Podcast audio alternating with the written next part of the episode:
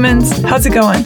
Susan Ruth here. Thanks for listening to part two of this Hey Human podcast. This is episode 196 continued with Athena Demos. So if you haven't listened to part one, I highly recommend it because certain things we talk about in part two will really only make sense if you listen to part one. I'm not going to go through all the usual stuff on this because, again, part two, and they're coming out on the same day.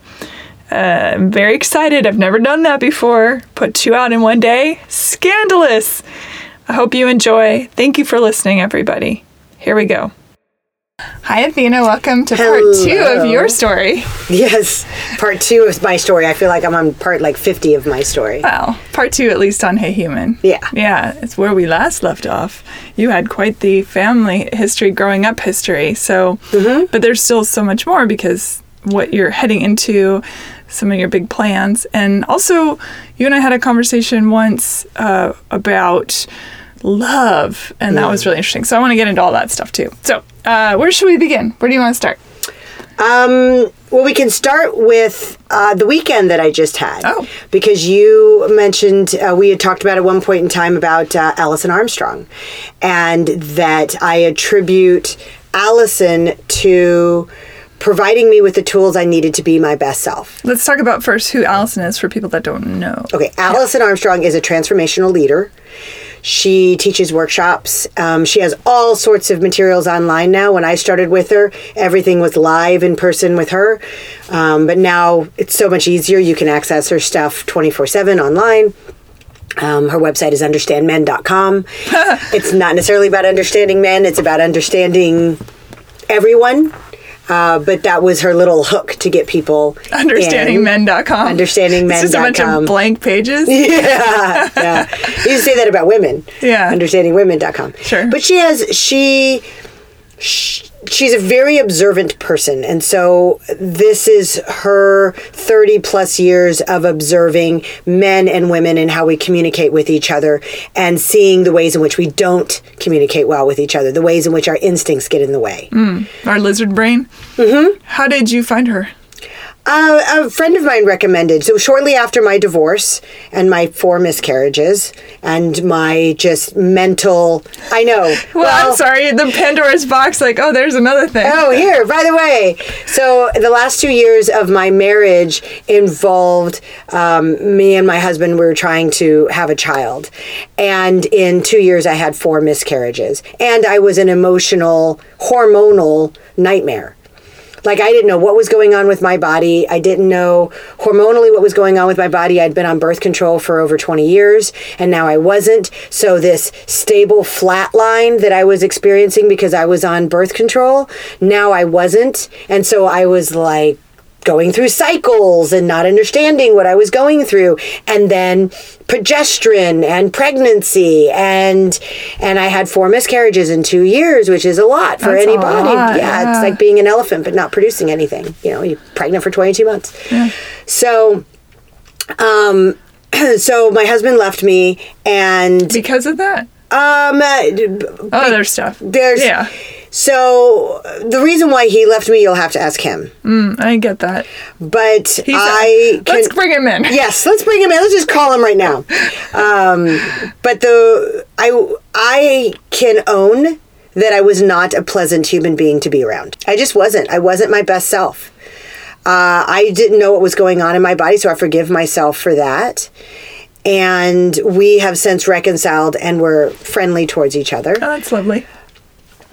And I don't blame him. I wouldn't want to be around me either during that. I mean, I was angry and I was scared and I was frustrated and And grieving, probably. and grieving Yeah. and mean, but I wasn't grieving. I was hiding my grief with anger and taking it out on him.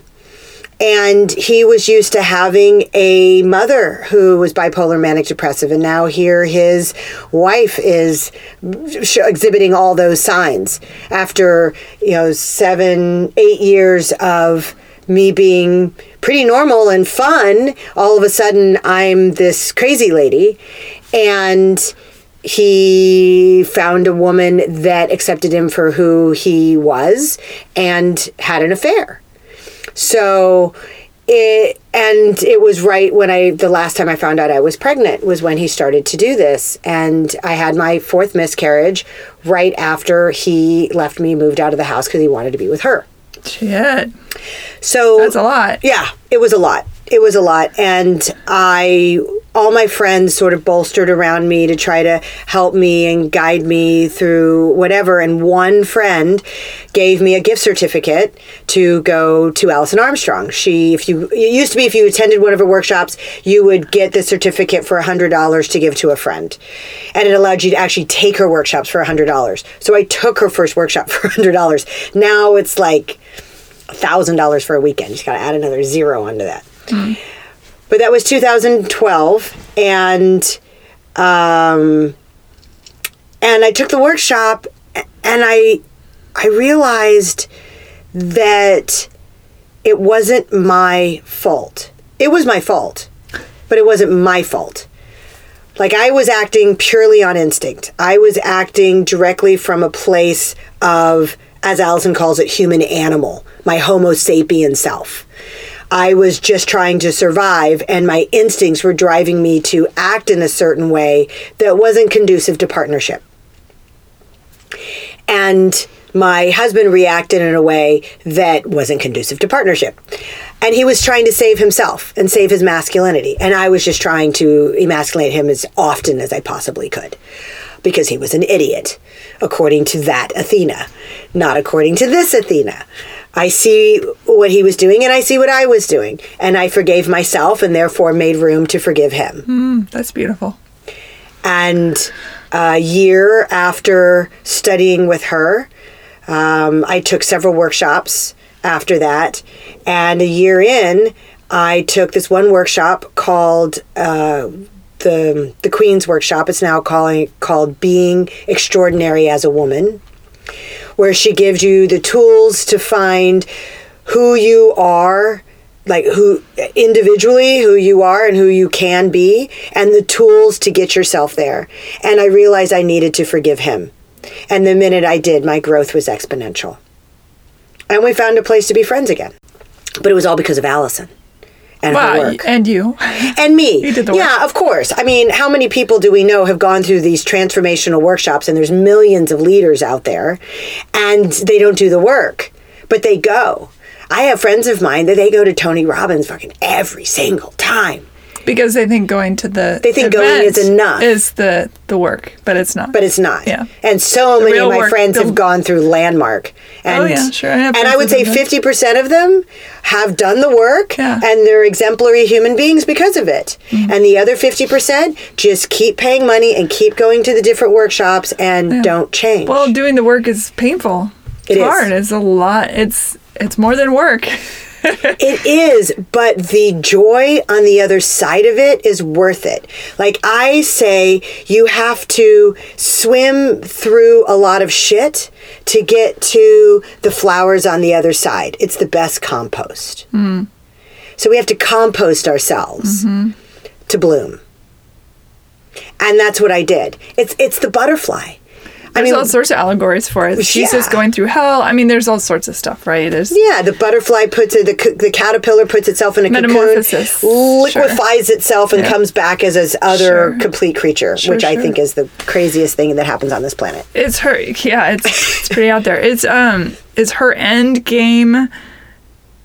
Does she attract people that are seeking love? Or just uh, is she attracting people that are seeking working on themselves? Because it seems like to, to have it be this moniker of, you know, understanding men, that that is that just the hook that gets the people in the door kind of thing or is is that her end game to it's fascinating That's her hook. Okay. That was her hook. She's in the process of changing right now. Things are becoming, her company's called PAX, which is the Latin word for peace.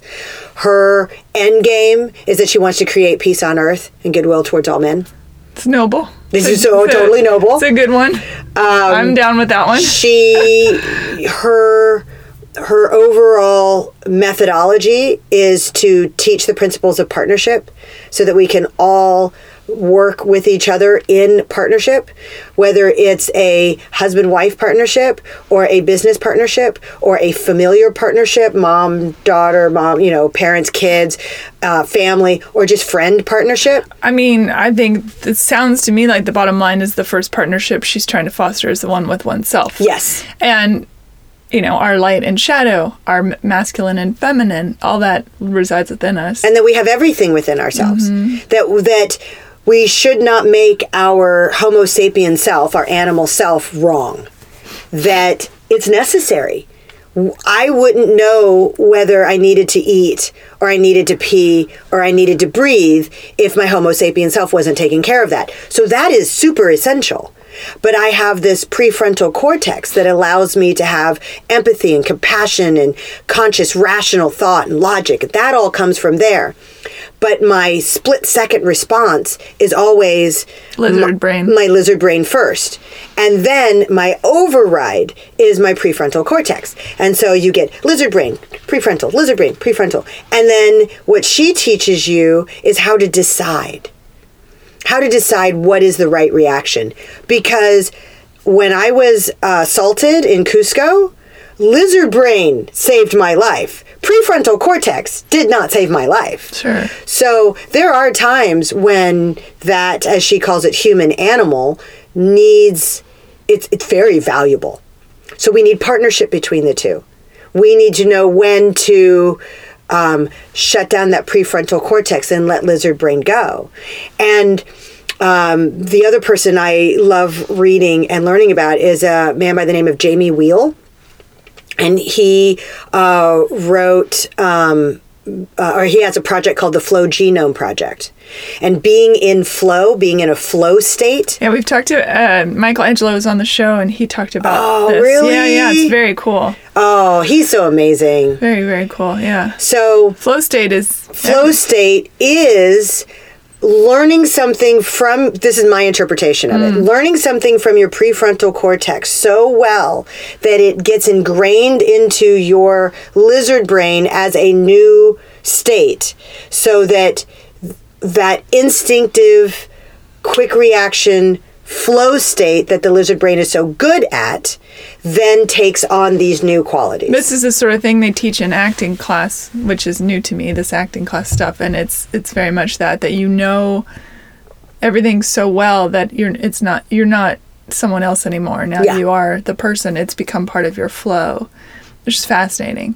and that's what Alison teaches is that we do this so often that when your override to a reaction to a stimuli that isn't appropriate anymore, like um, PTSD is an extreme version of that. Where you have this fear response every time you hear a loud noise, and you can condition yourself to not have that fear response to that loud noise, but notice it. It's okay to notice it, but not respond to it. But once you get that override going enough, you don't even have like a little jerk of the hand or a little, you know, whatever. The tension in your body doesn't even appear. You just notice. And I've taken almost every single one of her workshops. There's a few that I haven't, um, not for any other reason than time and money, and um, mainly time. And I took her certification course, which is a 10 month mastery immersion into a specific topic where she teaches me the information. I have to go out into the world, interview people regarding the information, get feedback from it, put together my own curriculum, and then teach it back. And um, so I did that. So I'm certified to teach some of her material, even. Are you doing that? Uh, no, I'm not. I did it more for myself. I thought that I wanted to become a coach, and I tried it on, and I enjoy it. I don't enjoy the business side of it, so I didn't. I didn't go down that road. Um, I still, you know, have my domain and my email and all that stuff, and I still coach people.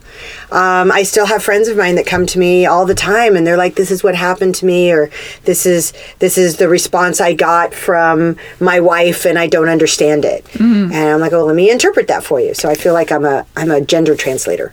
How has it shaped your relationships now? Oh, completely differently. I through Alison's work, I'm a completely different person. I'm I'm still me, but instead of me being my Homo sapien self, I'm human.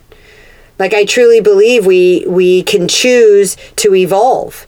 We can make the choice to we have to identify the ways in which we are Homo sapien and then choose to evolve and become human. We're not innately human. We cannot just say that I'm a human being. You're a human being when you choose to be humane. Humane beings are human beings. We're a society that can choose to be humanity.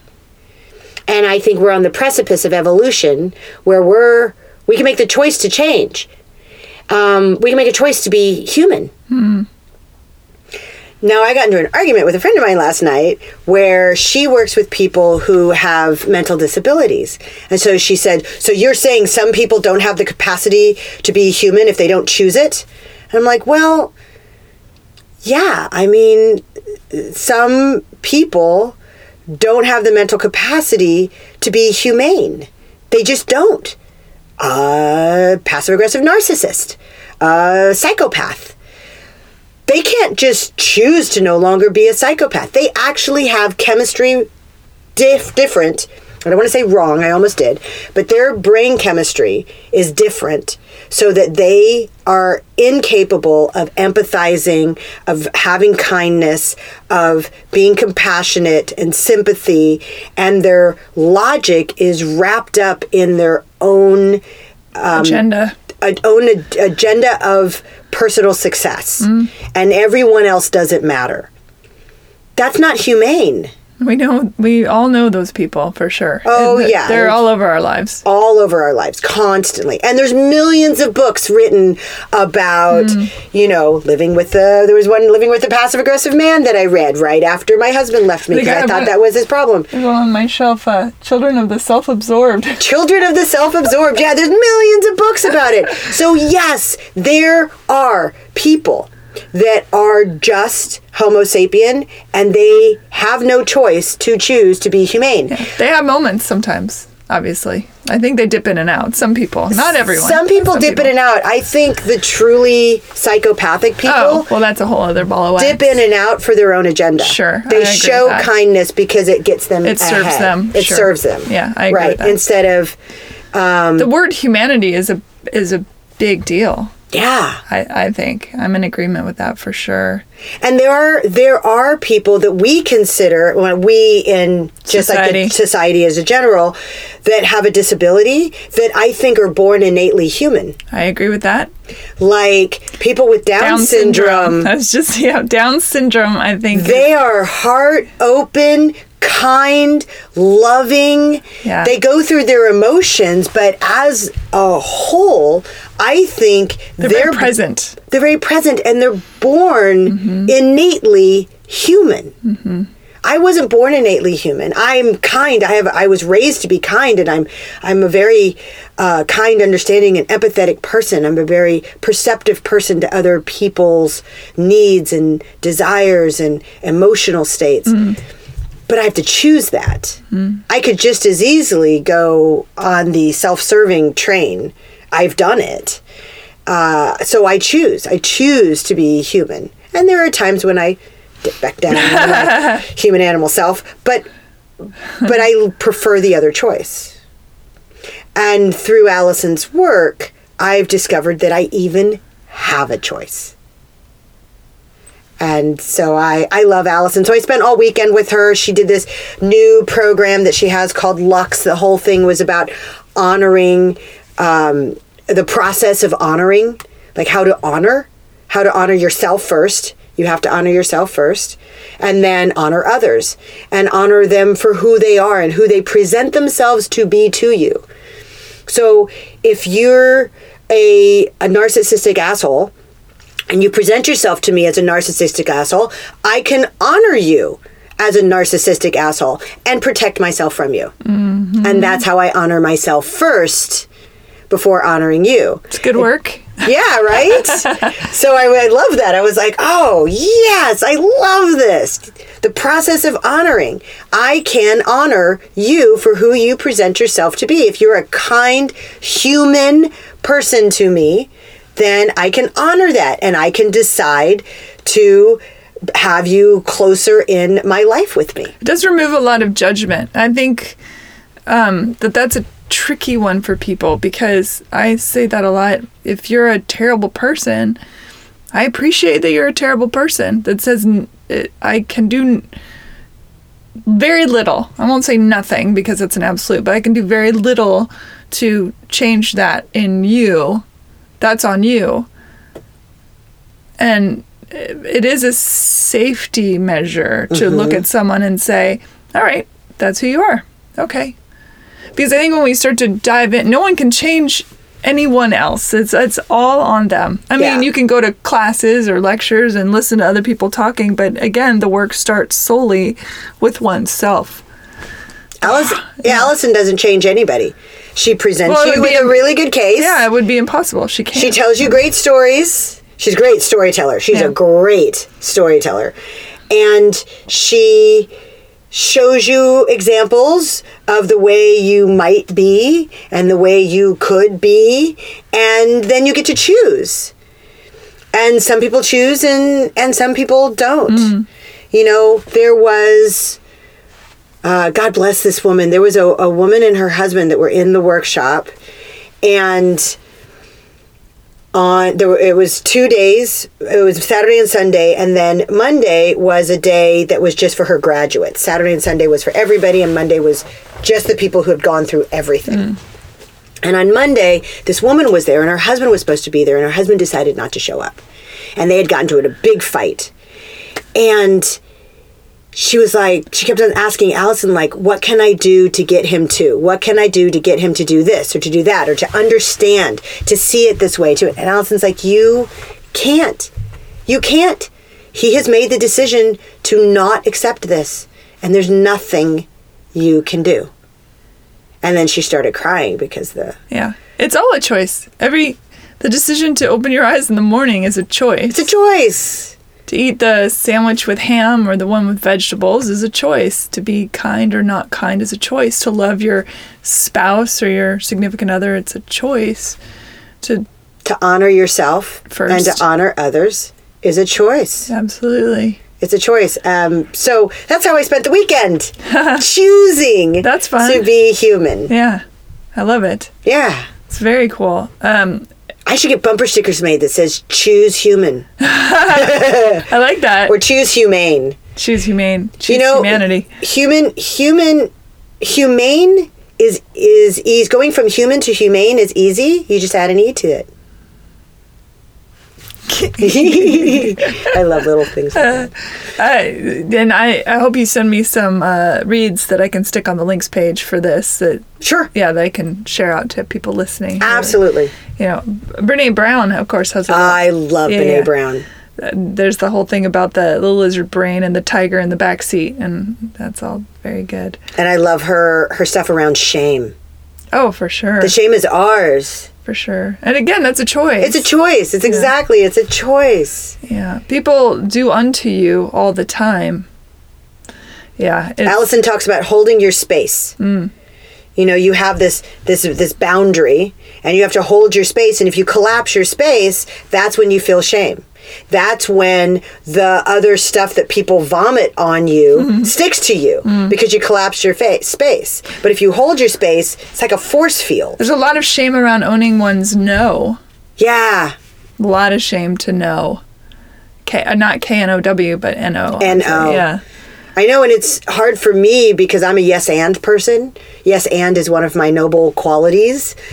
And uh, noble qualities is something that you learn when you take the, the courses through Alison. When you take being extraordinary as a man or being extraordinary as a woman, she takes you through the whole process where you find what your noble qualities are, and then those are your fuel tanks that fuel you so that you can be your best self. They're the qualities that make you your best self. And then she shows you how to fill those tanks you know, you go through this worksheet where you figure out the things you need to fill those tanks, and it's individual for every person. Yeah, course. And my sense. noble qualities is passion, freedom, adventure, contentment, inspire, yes, and. And I'm realizing that the yes and I love doing, but it also gets me in trouble. in fact, all of them do. If I do too much of them, it depletes me too quickly. So I need to uh, moderate the amount of that. Won't it be lovely when we as a humanities whole gets to a point where it's not extraordinary anymore, it's ordinary. Yeah. I can't wait. I mean, it won't be in my lifetime, most likely. Not to be a pessimist, but you know. Well, once we get to the where the extraordinary is the ordinary, we'll be striving for the next extraordinary mm-hmm. because we won't see that we've reached the extraordinary from our previous ordinary. I get your yeah. You, the look on your face is hilarious right now. but I actually followed that for some inexplicable reason. I hope everyone else has followed that. There'll be a chart on the podcast uh, website. Just kidding. I'm trying to be better about not saying just kidding after my jokes.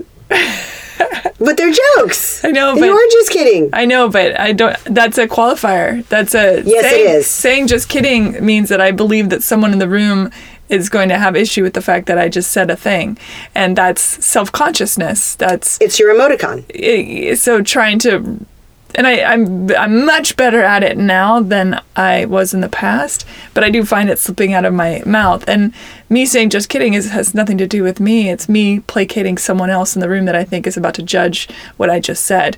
So I'm working on that.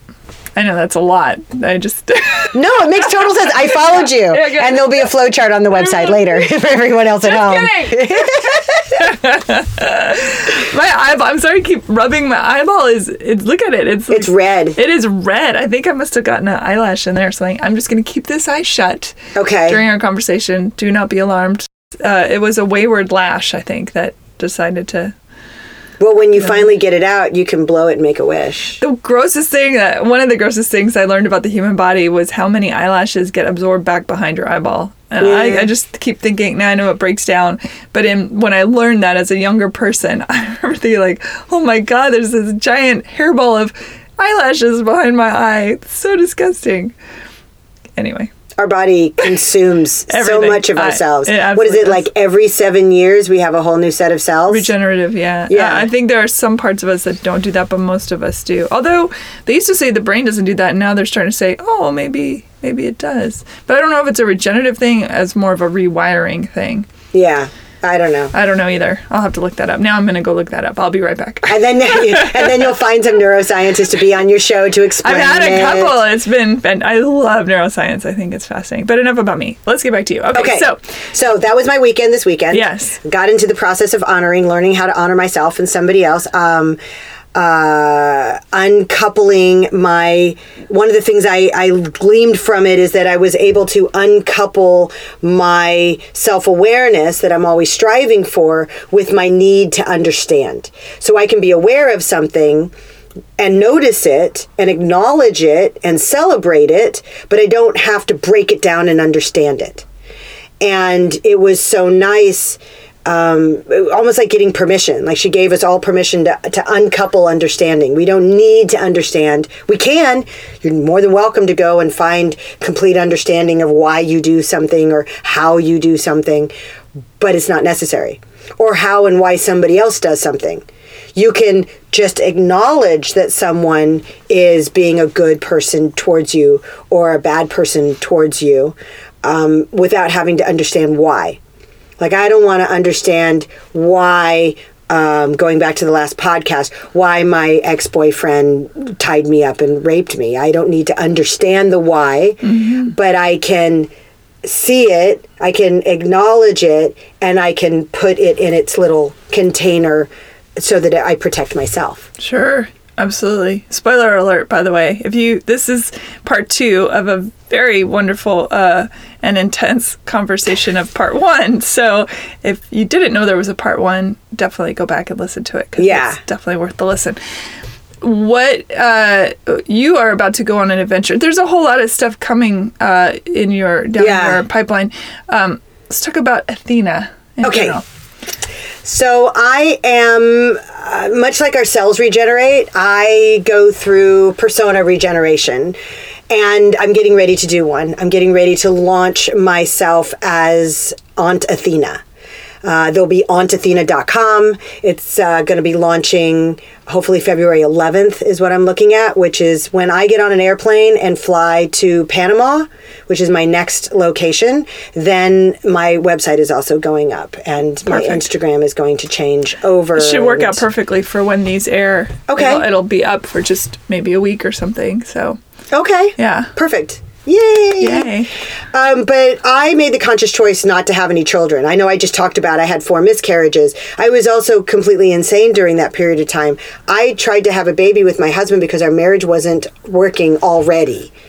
And so subconsciously. It's not uncommon. it's totally not uncommon. I was like, "Oh, let's have a baby. It'll be great." And It's the same reason why some couples get married when they shouldn't because they think, oh, well, this will save the relationship. Let's get married. Babies, unfortunately, are also in that pile. And so I'm glad I don't have any children. Mm-hmm. You know, I, I'm sure people at home were like, oh, she had four miscarriages. I was like, no, it was a blessing. Totally a blessing. I never wanted to have kids. I wasn't this kid growing up that played with dolls. I took them apart to see how they worked. And You're not allowed to do that with live babies. yeah, you're not allowed to do that with They live get babies. mad at you. Yeah. oh, the whole world gets mad at you. Yeah, that's a bad idea. Definitely judgment on that one. Don't take your babies apart. No. And um, so I I never really wanted to have kids and I as I'm getting older, I'm 49 now, I I'm sort of like, well, who am I then as a woman? And I was in a deep state of meditation and relaxation when like a gong went off in my head. And I was like, I'm Aunt Athena. I am Aunt Athena. I mean, I'm Aunt Athena to eight nieces and nephews. All my siblings had kids. But I'm purely Aunt Athena. Like, I'm not a mom and an aunt. I'm just an aunt. And And you're a good aunt. and I'm a good aunt. I'm a cool aunt. So I am going to be Aunt Athena to everyone. I'm going to travel the world, live with indigenous tribes, live with women who live tribally, and take on my position in their lives. Like I'm like who would I be as a woman in that tribe? And I want to do those duties. I want to learn those skills. I want to live that way. I'm going to film my experiences. I'm going to put it up on auntathena.com. Very, very cool. And everyone's allowed to follow along. It's going to be a lot of fun. I am open to failing and I'm open to succeeding. I am very, I'm going to go in with a naivete of I have no idea and I'm just here to learn. And I want to share what I learn and everyone can learn along with me. I think making the world smaller is a noble practice. And it's so necessary, more than ever, perhaps. Maybe it's always been, but it feels more than ever. Yeah. And there's a lot of shows with adventure hosts, but they're male and they don't get into the female world. And I want to tell the woman's story. Um, so that's why I'm going down to Panama. Is I'm going to start. There are so many tribes in Panama, and I'm going to start there. Yeah, we talked about this in the first episode, and, and I love it. And your first, not the first episode, but the first Athena episode, uh, to get really in there and become a part of the tribes. Mm-hmm. What a wonderful idea. Yeah, thank you. Yeah. And I have uh, a couple tribes that are interested. They, I met, um, I have a contact down in Panama that I've talked to that works within the uh, Darien, which is actually, the Darien National Park is actually quite a dangerous place, especially the Darien Gap, which is this space in between Colombia and Panama, sort of a nomad's land, and it's controlled by tribes. So I have to be really careful. I have to make sure that I have safe passage and that I have a family that wants to bring me in. So as of right now, I have a couple tribes that are interested, or I should say not tribes, but families that are interested. But until they meet me, they don't want to give me a full thumbs up or thumbs down. And that's fair. That's totally fair. So I'm going to go down there and I'm going to meet with my guide, and we're going to do a seven day in the Darien, meeting all these people and all these different tribes. And if that's all that it ends up being for me for this point, then that's fine. But I will be meeting families, and hopefully, we'll get to stay and uh, and be there. And I'd like to spend a month And you'd like to see this parlayed, uh, rightfully so, into a television program. I would love for this to parlay into a, a television show. My my goal, my top goal is Nat Geo. I would love for this to be a Nat Geo show, maybe with like some sort of Smithsonian sponsorship, some something along those lines. Um, and because I'm not a trained anthropologist, I'm not a you know like scientifically trained in th- some giant field where I'm working on my PhD. I get to go in clean. I get to see these people just for who they present themselves to me. I get to honor myself and then I get to use the process of honoring them for who they are. They get to tell me their cultural background, not some whitewashed book. Mm-hmm. They get to tell me, they get to show me their skills. They get to show me their traditions. They get to show me their lives and their and how they survive and how they work together and their partnerships. And I get to see it all clean. I've had so many people recommend, oh, you should read such and such book. Oh, you're doing it. Oh, so and so did something like that. You should read that, or you should watch this or watch that, that. that changes your experience. You're going in for your experience. I'm going in to be the audience. Hmm. And everyone gets to experience what I experienced the way I experienced it. And in the end, I'll end up doing some closing monologue about my experience of uh, diving into whatever the culture is. But it's going to come purely from that. It's not going to come from Wikipedia. It's not going to come from, you know, some. It's going to come from what they present to me. Do you have any fears uh, with this? A pro personal safety. I have a gigantic personal safety fear. Huge. Because in a lot of cultures, women are brutalized. Women are seen as objects, they're seen as property. And the little bit of interaction I've had with tribes when I was in Peru and when I was in Bolivia, I didn't see that at all. So I have some confidence that, like, maybe that's the story being told here and not the reality there. But I still am worried about my personal safety and living with this family. And what if they gang up on me? Or what if all the men decide that I'm the new flavor of the month? Or so I. And I an am experience as an interloper is oftentimes different than the experience of the person that's in the thing. Yeah. I mean, we talked about narcissists and sociopaths. They're excellent at making everyone love them. Mm-hmm. And then when you're alone in the room with them, their whole shit changes. So, yeah, I mean, that's a, certainly a valid, Yeah. valid fear. So, so I do have a personal safety fear. I carry a tracker with me, and um, it's a Garmin InReach. Plug them because I think they have an amazing product, and uh, while it's on, I can be tracked anywhere.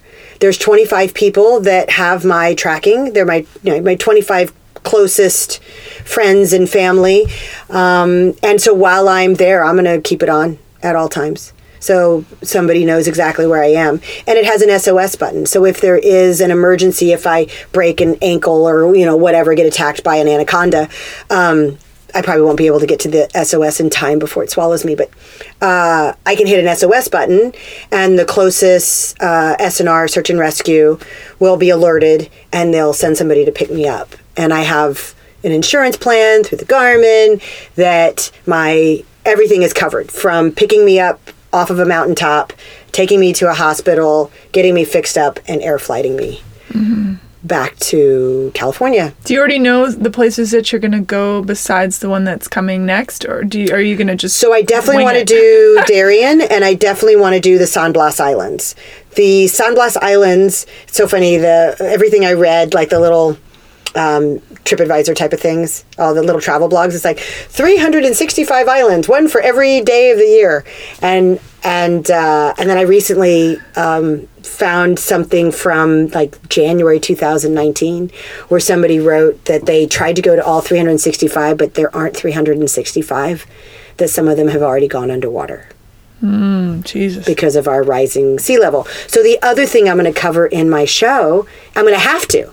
It's going to be innate to the show is what are the changes in our climate affecting you personally and your survival as a tribe? They live off the land. So in every tribe that you come to, you're going to need an interpreter. Is that is that provided to you through the tribe itself, or have you had to find that separately? So the guide that is licensed that I'm working with now, he's licensed to be a guide in the Darien. He speaks the languages of the tribe, and he speaks uh, Spanish, um, and he speaks English, but not as well. And I speak Spanish probably as well as he speaks English, so we'll have that commonality. Um, so I will be using him as an interpreter. But once I live with a tribe for a month, and I'll figure that out when I get down there.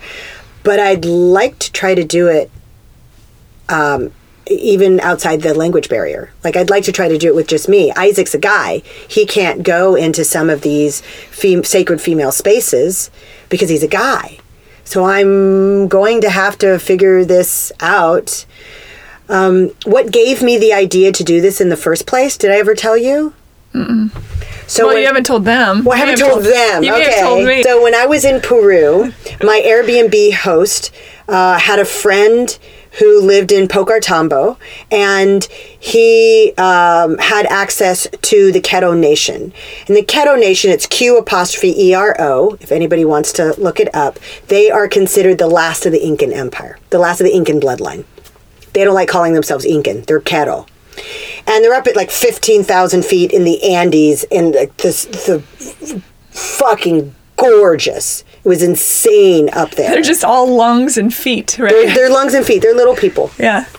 And I posted a whole bunch of pictures from them uh, on my Instagram, but that's way far back in the timeline. So anyway, so we go, and I'm the only female, and it's my Airbnb host, his friend, the when we were hiking, our driver, um, when we were hiking down. Um, uh, to Q'ero, we met the professor that was in charge of the school for all the kids because all the kids um, study together and they have their own school where they learn Quechua, which is the Q'ero language, and then Spanish. So they're learning both languages. Um, so, but all men, and then me, and I'm the only like I paid for this whole experience, and and they live in four different villages, and they move once a year or so, so that they give the land time to rest before they go then they go to another land so this was the day before they were moving it was the last day of school they were going to do this 11 mile hike that i was getting ready to do and so we um, so I got to see all the kids and everything, and then we hiked down to Lower Q'ero. And everyone has four homes. Every family has four homes. They pack everything up and then they move to their other home, and it's just there waiting for them. It's been there for a year. There's there's homes, there's churches, there's a school, there's everything in this other little area, and that all of that existed where we were. And then a year from there, they'll move to even an, another one and take all the livestock and everything with them. It's a beautiful way of living. That's fascinating. So when we came back, we went from 15,000 feet to 12,000 feet and then back up to 15,000 feet in a day, 22 miles. And it was a lot. How'd and it was at brain do? altitude. I was gonna say that that's I I did okay, but I was slow going back up, and the sun was setting, and it was freezing Yeah, fucking cold. cold, and That's we were up. not dressed for that temperature. And they're all chewing on coca leaves, and I have an adverse reaction to coca leaves, gives me horrible diarrhea and sometimes vomiting. So it's well, cocaine will do that too. Yes, and cocaine does that too. So, like, I have to stay away from coca leaves, and they're offering me coca leaves. Come on, just just eat these, and I'm like, um, Because they're the, it'll it pops their metabolism way up and yeah. So they're all warm and they're like, let's go. Let's do this. And I'm like, I'm just going to do it. And they're like, can we hold your backpack? And I'm like, it's keeping me warm and there's nothing in it. Like I had drank all my water. There was literally, I, had, I have all the clothes that were in my backpack were on my body and my backpack was empty. Like I, I had like I had, I had a first aid kit in it. There was like nothing in my backpack, but it's keeping me warm, so I don't want to take it off. So I was slow, and we we finally make it back, and we're freezing, and we get brought into this room, not too much bigger than the one we're in right now, which is a closet with books in it. uh, for the viewers at home who do not know, and uh, and just as I sit down, uh, with the guys, and there were other guys from the village there. One of the women is in a doorway and motions to me to to um, to follow her. So I get up and I go and I follow her, and we go into a room that's twice the size of the room that we're in, and there's a giant pot on a wood burning stove, and and they're making something, and they're making hot chocolate, and they're going to show me how to make hot chocolate, and they you know, I don't speak their language. They don't speak my language. And here I am now shaving chocolate, and they're showing me the proper way of getting it into the pot, the proper way of pouring the milk in. I don't know what animal the milk came from, but Probably a goat or a I probably a sheep or alpaca. yeah. Oh, fifteen thousand oh, feet. Oh yeah, alpaca. That's that's a good. Yeah, a I don't. But it tasted good. I don't care. it's a good guess. How much milk? How much water? Putting the sugar cane in, and like the whole process, and they're just pointing, showing and pointing, demonstrating, pointing, showing, pointing, and we make the this beautiful hot chocolate and we go into the other room and we sit down and we all hand the guys their cups and I sit down and I realize they have no clue. They do not know what goes on behind that wall. There were only women behind that wall. And Spanish is being spoken and Quechua is being spoken and everyone's having their conversations or enjoying our chocolate and we're warming up. And just the f- ideas formulating in my head of like, I want to go behind that wall. I have the opportunity to go behind that wall. And I want to show everyone what's behind that wall because it's beautiful. It's beautiful. Women working together is beautiful. And I want to show that. So that's what I'm going to do. Beautiful. I love it. I love it. How? Now this might be a, an ignorant question. I think back to the movie uh, "The Gods Must Be Crazy" when the Coca-Cola bottle falls from the sky. How does a woman of this century and this knowledge and all that step, in some cases, probably back in time, and not affect? Well, I'm only going to be I'm only going to have access to tribes that welcome me. And these are modern people of their area. I'm not stepping back in time.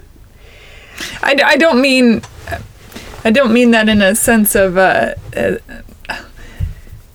how do I mean There this? are tribes I'm not going to be privy Okay, to. yeah. You know, like the tribe that just killed that well sure why would you go there the yeah the, the- missionary the missionary that went to Papua New Guinea. no matter how many and times they said don't go there you'll get killed and then And then like they, oh well, they went and they killed him. Yeah. Yeah.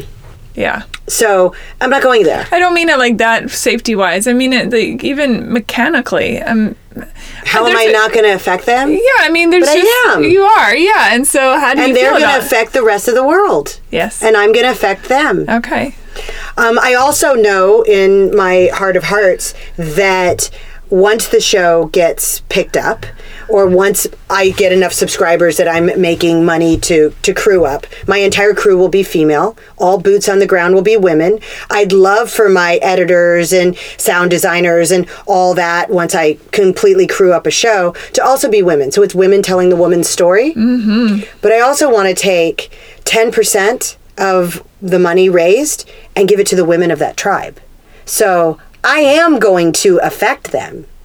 But my goal is that I affect them in a positive way that brings their entire tribe to uh, in, inspires a a I don't want to say an improvement, but a uh, an advancement, an advancement in the direction that they want it to Uh, yeah, go. that's in. that's that's my that's my question right there. What you just said, an advancement that they want to go in. that they want to go in. yeah, that's the crux, right? Yeah. that's that's the you know if they use the money on. to to pay for a teacher to come in because they want the whole tribe to now learn english that's their decision you know but i'm not going to shoot this whole thing You're not being a white savior. no Yeah. no no no i'm not being a white savior i'm not taming the heathens i'm not They, know they don't know you're a heathen. yeah, right. So, I, as a thank you for them inviting me into their lives and uh, allowing me to be privy to these intimate uh, moments, these sacred moments for women, uh, I uh, they're part of the crew. Uh, they're the story, and I feel obligated. Um, they deserve part of what the rest of the world um, provides for me. I'm going to provide for them. How are you making money as you go along? You yourself- subscribers. Right now, okay, so I liquidated my entire life in Los Angeles. I sold my home and all my belongings, and I have enough money to live for two years and and wander. And I I'm living on a thousand dollars a month, so I'm not like five star hotels. I'm Airbnb. I'm every once in a while couch surfing, and I was staying in hostels, but I I much prefer Airbnb because I'm living with a family. By the way, we have several couches here, just FYI. Oh, thank you. Yeah. Next time you're um, journeying back. Okay. I know you have like a billion friends here, but and um, and so uh, so while I um, so I gave myself two years to just wander and figure out what is next for Athena, and the first year was literally just wandering. I went to South America. I went to Cusco. I learned how to speak Spanish fairly well, worked with endangered species, went all down into Bolivia and off-roading in Uyuni and I saw a solar eclipse in Chile and learned how to tango in Buenos Aires and I was just free to explore. And in that exploration, I knew that opportunities would come to me and ideas would come to me and I'd figure out what's next for Athena. And it was at the like the end of 2019 that I came up with Aunt Athena. It was in um, June. Yes, it was at end of May, beginning of June that I was like, oh, I want to tell this woman's story, where I make making the chocolate at the Q'ero Nation. Like, I, I want to go live with them for actually I want to go live with them for a year, but I want to live with them for a month and and and see like what is each tribe's girls' coming of age tradition? Everyone has that menstrual cycle tradition. What? I, I don't know. I'm super curious. What is it? mine was in a bathroom at a Duke's restaurant.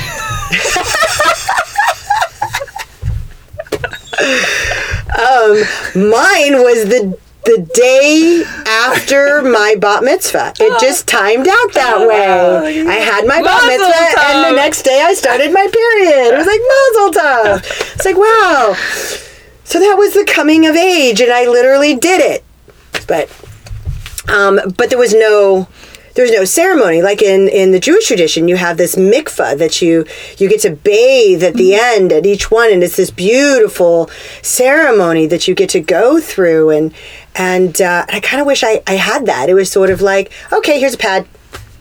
This is gonna happen once a month. Yeah, yeah, it hurts, and I didn't. So, how do other women in other places approach it and deal with it? I know in some countries, the girls stop going to school because of shame. You know, and then so their education is held back That happens at in all. this country. yeah. There are girls that can't afford feminine hygiene products, and they they just don't go to school. During Yeah. that. yeah, it's not a good thing. my sister-in-law works for an um, or it, works for she's the director of development for an amazing organization called period and it's all about That's on the nose. right and it's all about you know feminine hygiene and education and the we we have to stop shaming and and it's a phenomenal organization. And I love the work that she's doing. She's an incredible woman and human being and so happy for my brother. Um so uh so anyway, I want I want to tell those stories, but so it was it was 2019 was all about what's next for Athena, and I was just open, completely open to all possibilities. I didn't know what was going to be next. You know, I came back to LA and I shot two national commercials right out of the gate. One for DirecTV AT&T and one for Target and I was like, maybe this is what's next for me. Maybe I do need to come back You got the target. I did get the Target. High five! Yeah. Well done. Yeah. So so now so now it's it, it- it's um and they should be airing soon. I think Target is a springtime commercial. But I think the DirecTV one should already be airing. But I don't know. I don't That's some nice uh, cash in the wallet. Yeah. Yeah. Well, maybe. You never A know. national commercial. Yeah, the the the days of the hundred thousand dollar commercials. I mean, that's flow from Progressive. Like this is, it'll probably air for a couple months or so, and then they'll shoot another one. Um, we're so ADD in our technology and our entertainment that we have to see a new commercial, new commercial, new commercial, new commercial. If we see it too many times, we filter it out. So they don't air these national commercials for years on end. It just doesn't happen like that anymore. Um, but it's money, you know, and it helped helps fuel my trip last a little bit longer. So I'm not discounting it. I'm not poo pooing it. But I thought maybe that's what's next. Maybe I'm supposed to come back to LA and and seriously pursue my acting career, which I've been seriously pursuing for 28 years. but come back and do it again. And then this idea just came to me and everything started falling in place. It's like Abraham Hicks' law of attraction. And there's this grid with all these little squares and this square and that square and this square and this friend of a friend. And as I tell people the idea, they're just like, yes, yes, yes. And my noble, one of my noble qualities is yes and, and everyone else is yes anding me. So I'm on the right path. And just like, how am I going to shoot? I have a friend of mine that sat down with me and showed me, like, this is how you do a three camera interview, and this is where you should set up the cameras, and I'll edit it for you. We'll set up a, a, a um, an online server, and you can upload all the footage, and I'll put it together for you. And he's like, amazing editor. And like everyone just started like, I'm gonna do this for you. I'm gonna do sound design. I'm gonna do this. I'm gonna do that. And I'm like, okay, now I have to do this. It needs to be told. It needs to be done. And so that's It's the universe saying yes and to you. yep, Yeah. completely. And this is my exciting. child. This is what I'm going to birth. You'll have to uh, email me so I can keep people abreast of where you are and what's going on. Oh, You know, absolutely. and just I'm sure that it's many just- will follow you on Athena. Yeah, on on, Athena. on Athena.com. Auntathena.com. Um, it's a subscription service for the first year for 2020. The subscription is going to be $19.70 for the year. Great. That's it. I was born in 1970. I'm turning 50 this year. This is my gift to the world. For this first year, you can subscribe for $19.70. As long as you maintain your subscription, it will never go up. It will always be $19.70. If you cancel it and you come back, it's at whatever the the new rate is. But um, Fantastic. I wish you so much success on this. I mean, all the success. Thank I think you. it's a really when you first told me when we first met, which hasn't been that long, and you first told me about this, I I thought, yes, absolutely 1000% this needs to happen. So yeah. Sorry for all the math people that just said 1000% doesn't exist, but you know what I'm It saying. does. it does. Everything exists. Everything exists as long as you believe that it does. Amen to that. Uh, really quickly, I know we're we've now taken up so much of your time, but um, uh, Burning Man. Yeah. Just a synopsis, because I uh, you can come back for number three when you come back into town. Okay. We'll talk about Burning Man more completely, but as a teaser, Okay. I think we so teased last time for maybe I don't even remember I can now. do this in a quick nutshell because I've Yeah, done yeah. it so many times. Sure. I uh, in 1999 I went to my first Burning Man. In uh, 2002 I started producing with uh, four of my friends the LA Burning Man Decompression Arts and Music uh, Festival in downtown LA. We took over some streets and we did a street festival so that everyone coming back and it still happens in October. Everyone coming back from Burning Man, you sort of get a culture shock of like you were just in utopia and now you're not. So, so it's re-entry. it's reentry. Uh, we call it decompression because you, it's your time to kind of get a little bit of Burning Man back, get around your peeps again, get around the art again, but within the city, so that when you go back out, you still have it in your soul. So it it's a transition. And uh, so many people wouldn't even unpack their art. It would just come to the event covered in dust, and then people would roll around in the little bit of dust that was that was on the streets of LA, which I actually found kind of gross. But because then you're rolling around in the streets of LA. Um, in 2008, we moved it to the LA State Historic Park. We were sponsored by California State Parks, and it was a beautiful partnership between California State Parks and the LA League of Arts, which is a public benefit corporation that I started to umbrella the entire uh, LA Burning Man arts community because there's a lot of artists that want to file for grants or they need funding or sometimes they just need a corporate entity in order to build the thing that they want to build. And I created an infrastructure for that. And now there's a board of directors and there's a president. And I was president and um, CEO for years, well, forever. And then I stepped down and handed it over to the community. Um, but DCOM started as an 800 person event, went to an 8,000 person event by 2012. We almost got permission to burn a 20 foot piece of art in downtown LA, and then LA got cold feet. It's okay, I understood. I I backed off my pressure. I could have won that war, but I could see that there was. LA has a complicated relationship with fire. Obviously. They do. They do. Um, I would still like to see that happen, but I understand. I understand. I understand. When they're ready, they will come to us and we will do it. And it'll be a great source of healing for this city. Amazing source of healing. Anyway, for 13 years, I produced this event for LA and the Burning Man community, as well as film festivals, newbie orientations, um, just all sorts of things for Burning Man burners, the community at large, the LA art community at large. Um, and I was an official Burning Man ambassador to Los Angeles. That we call them regional contacts um, from 2009 to 2017, and therefore I was I was like a conduit from the Burning Man organization to Los Angeles.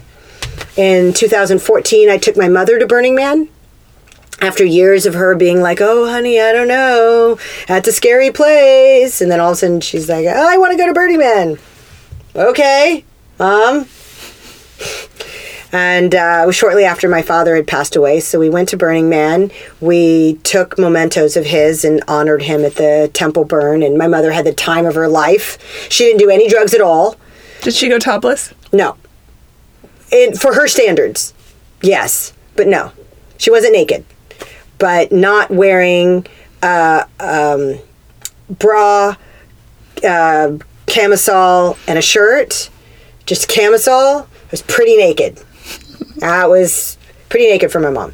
So um, I was very proud of her. And the bright colors and crazy outfits and light up things. And she had a string of light up roses that she loved wearing every night. And we had a little golf cart for her. Mm-hmm. She loved it. She loved it. She said that it gave her hope for humanity, where she had none. She was depressed for her grandchildren, and now she wasn't. And she hopes everyone at some point can gain a little bit of that hope that she did by going to Burning Man. It put a smile back on her face. She said it was the most beautiful thing that she had ever seen, and she was so happy that she went. What do you think the biggest misconception about Burning Man? Sex, drugs, and rock and roll. Mm-hmm. Everybody thinks it's a hedonistic place where everyone's doing drugs and having sex with each other. That camp exists. It's called Orgy Dome. Um, they actually frown down upon you doing drugs while you're there. They they want, they want you sober, present. Yeah. sober, present, consensual consent. Mm-hmm. Exactly. Um, but that element exists. But we live in Los Angeles, and I don't know what the actual numbers are, but I bet per capita, more people do drugs in LA than at Burning Man. I'm just just guessing. But I've been to Burning Man 14 times, and I'm pretty sure that there's more drug use going on here in Los Angeles. Uh, but it's a place where there are 10 principles. In in LA, we have 11. I added an 11th. But in, Burning Man has 10. It's Leave No Trace. Oh, this is like the Seven Dwarfs. I don't know if I'm going to be able to name them all. I could pull out my phone and get them for you, though. It's uh, Leave No Trace, um, Radical Self Reliance, Radical Self Expression, um, Immediacy, uh, which is meeting the immediate need of the time in the moment decommodification that always uh, flubs up everyone because they think no money, no spending. And yes, there is no money. You can't buy anything there except for coffee and ice. But what it means is don't add false value to something. Decommodification, I could spend an entire podcast on these principles, let me tell you. So decommodification just means, you know, don't decide that something is worth more than it is. You have Nike shoes. This is going to be an example that's going to piss some people off, but I'm going to do it anyway. Nike shoes. The shoe itself, the materials that it's made out of, costs a certain amount of money, and the labor to make it costs a certain amount of money, and to ship it to the United States so that you can buy it costs a certain amount of money. That's intrinsic value. You put a swoosh on it, and now they're going to cost you $400. So that's commodifying. You know, they talk about commodified futures. You know, the cost of orange juice. Oh, we or- commodify everything. we commodify Absolutely. everything. So people, Burning Man is things. about decommodification. Okay. You know, don't don't commodify your happiness. Let it be pure. Um, what are the other? That was five. That was five. I have to look them up. Hold on. Okay. It's fascinating. I've not been to Burning Man, but uh, like everyone else, I have looked at pictures and it looks beautiful and and intense. Yeah, it's it's beautiful. It's intense. It is one of the most unforgiving places on earth. So it puts you in survival mode, and It's yet desert, everyone right? it's sand. it's sand. a dry lake bed. Mm. And it's gypsum. Mm. So it's like living inside of a sheet of drywall. that is so drying. Yes. It just makes me thirsty thinking about it. Yes. Oh, Yes. So we have radical inclusion, gifting. It's a gifting economy. And gifting isn't barter. Barter's not gifting, barter's commodification. Gifting is you give of yourself or a thing expecting nothing in return. It is purely a gift. Decommodification, we talked about radical self reliance, which I find self explanatory. You just need to be able to take care of yourself. But that also allows you, when you take care of yourself, to have enough to take care of others mm-hmm. when they need it, and that fulfills immediacy. Because every once in a while, you might get hit over the head with a piece of art, and then you cannot be radically self reliant. Someone needs to take care of you and get you to the med tent. There's a full hospital, not a full hospital, but there's our version of a hospital. They can do x rays on site, you know. If you really need like surgical care or life saving care, they can life flight you to Reno. Um, there's an airport. We have our own uh, public there's a police force. not a police force. It looked like that was the word you were trying to think of what to say. Not, it's not a police force. We're not policing. They're a public safety, uh, volunteer public safety organization called the Black Rock Rangers. And they're there just to make sure everyone is having a good time and not impinging anyone else's good time or destroying art. Radical self expression. Speaking of art, you can fully express yourself. You want to wear a tutu on Tuesday? Do it. You want to dress like a taco on Tuesday? Do it. No one's going to fault you for anything. Have you been following me?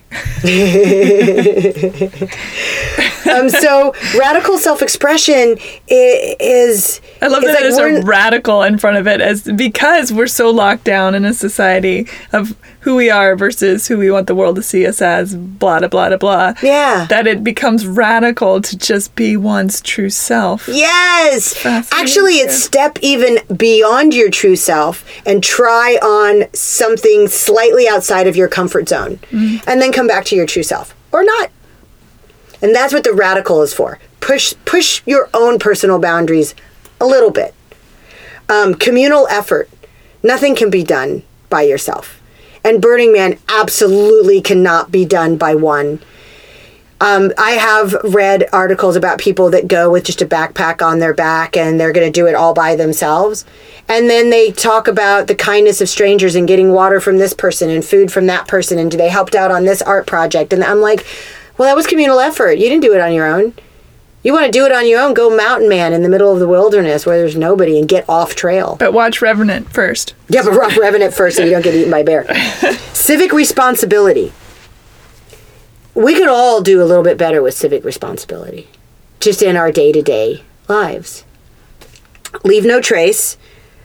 Um, that's a, something that I find also so cool is that you, thousands upon thousands of people descend onto this space, and once they leave, you would never have known they were there. 70,000 people build an entire city and live in it for a week Isn't it fascinating what we're capable of? and then leave as if we were never there. And yet, And yet I- our I- oceans are covered in I mean, plastic. that's the thing. It's like, how, where does the disconnect? I know it's 70,000 people versus 7 point whatever it is now, billion people, but still. I go down to the bottom of our driveway here and, oh, am I knocking something off? Down the bottom of the driveway here with a, a bag once a week and pick up all the trash that is collected through the block. And I'm constantly amazed at how much there. I have a full garbage bag full of crap that people Yeah. toss out of their cars, or maybe it gets swept up from garbage day or whatever. If we all just made a tiny effort, huge change would come of it. That's my soapbox moment. Thank you very much.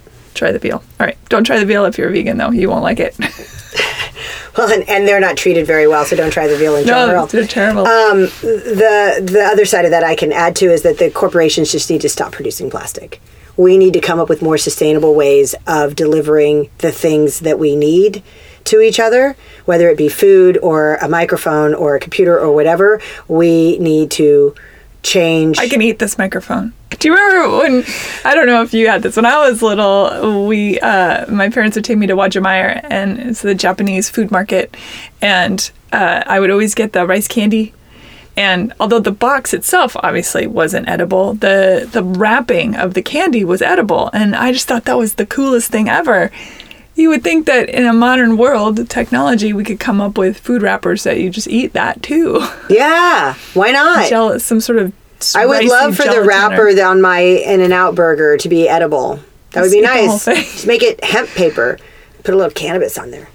Um, We're making plans. We're Make changing plans. the world. So leave no trace, participation. You got to participate. Can't be a spectator. And immediacy, which is just um, uh, when you see an immediate need, you need you you meet it. Immediacy. Um, the the Not only your own, but another's. yeah, exactly. Honor yourself and then honor others. Such a great way to live. Right. Right. Honor yourself. Honor. So I believe Love that the it. principles of Burning Man. Oh, and the eleventh that I added for. Los Angeles was gratitude. And uh, so I believe that these principles are the principles of humanity. If we live like this, these are the principles of humanity. I love it. That brings the whole thing. You are an circle. extraordinary human being. I'm very honored to know you. I think that what you have accomplished is many people perhaps could not have survived what you've survived, and what you're heading into is glorious and beautiful, and I'm excited. I can't wait for people to see all the things that you're going to do. And you said you were you're 40, you're turning 50. I was turning fifty this year at the end of the year. And I love that too because I think that we get to a certain age and we think, oh, but you're getting to a certain age and you're saying, oh, What's next? Yeah, and I, yes, and I love it. I love that. So you're you're a good role model in the world, and I honor that in you. Thank you for being here. Thank you for coming twice. I love it. Uh, thank you for listening, everyone. I haven't yet decided if I'm going to make this one of those episodes where the whole thing is one bit and you can sort of stop and then keep going, or if they'll come out in you know one week and then the other week. I'll figure it out. That's on me. Athena, auntathena.com. Yes, A U N T A T H E N A dot com. Auntathena dot com. It's Auntathena on Instagram and, uh, on all the places. It's all, all the same. places. And there'll be Auntathena. always, always links. always links. I wish you uh, safe travels. Yeah. Thank you. Yeah, absolutely. Thanks for listening, everybody. Bye. Bye. Thank you. Rate and review Hey Human on iTunes or wherever you get your podcasts. Thank you for listening. Bye.